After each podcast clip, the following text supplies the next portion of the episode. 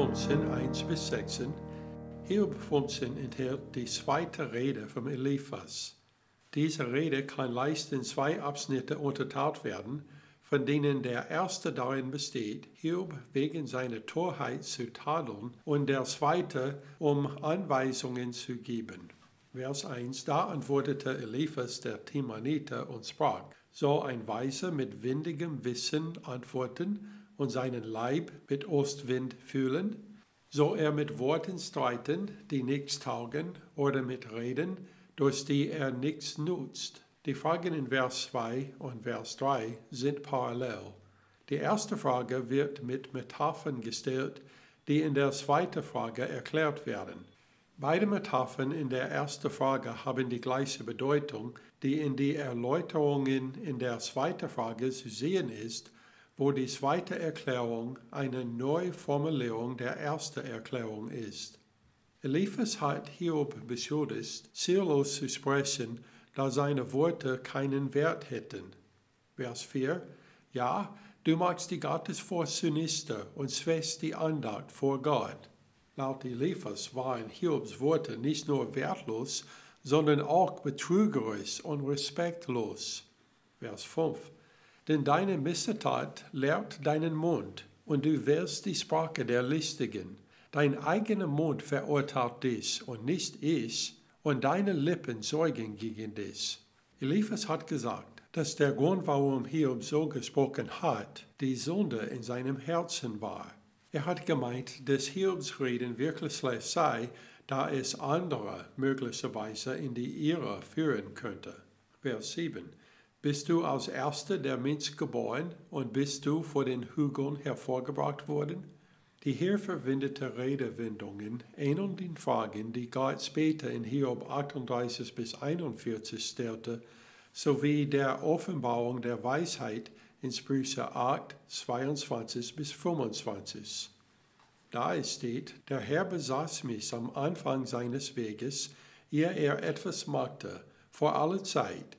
Ich war eingesetzt vom Ewigkeit her, vor den Anfang, vor den Ursprüngen der Erde, als noch keine Flute waren, wurde ich geboren, als die wasserreichen Quellen noch nicht flossen, ehe die Berge eingesiegt wurden, vor den Hügeln wurde ich geboren.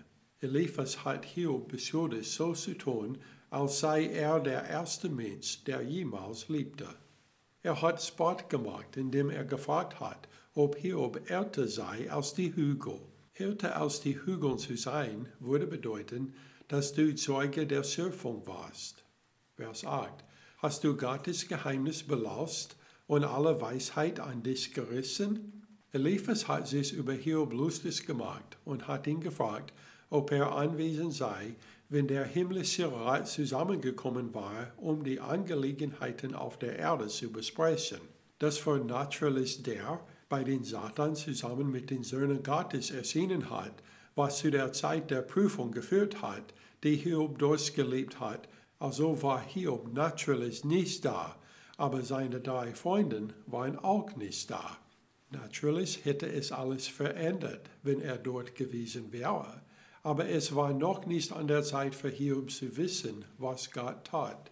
Danach hat der Hiob gefragt, ob er alle Weisheit gesammelt habe und sie nun für sich selbst gehamstert hat. Vers 9. Was weißt du, das wir nicht wussten? Was verstehst du, das uns nicht bekannt wäre? Auch unter uns sind ergraute Häupter, auch Greise, reicher an Tagen als dein Vater. Eliphas ist mit seinen Beleidigungen fortgefahren, als er erklärt hat, dass Hiob nicht der erste Mann war und auch nicht älter oder kluger als jeder seiner Freunde, die ihn trösten wollten. Vers 11. Sind dir Gottes Tröstungen zu gering und ein Wort, das Saft mit dir verfährt? Was hat dir die Besinnung geraubt und wie übermutig wirst du, dass du dein Schnauben gegen Gott kehrst und solche Worte aus deinem Mund ausstößt? Eliphas war sogar so kühn, dass er behauptet hat, dass die sanften Worte, die er und seine Freunde gesprochen hatte, tatsächlich Gottes Worte gegen Hiob waren. Er hat gemeint, Hiob sei offensichtlich verrückt geworden und er hat gesagt, er sei der Blasphemie schuldig.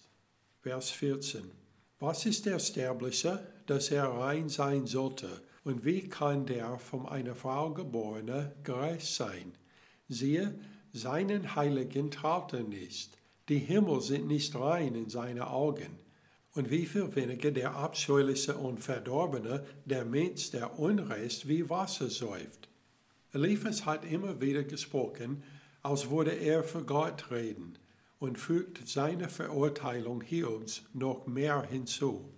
Zufrieden, dass seine Verurteilung Hiobs als ein naher Bestand haben würde, hat Eliphas ihm im nächsten Abschnitt seine Rede mitgeteilt, was er für wahre Weisheit hielt. Wie in seiner früheren Rede war vieles von dem, was er als nächstes gesagt hat, in Bezug auf die Bösen wahr, aber in Bezug auf Hiob völlig falsch. Es ist wichtig für uns, nicht wie Eliphas zu sein und schnell Sachen zu beurteilen, von denen wir wenig oder nichts wissen. Für die Leidenden wäre es viel besser, wenn wir ihnen zuhören und dann Mitleid zeigen und mit ihnen beten.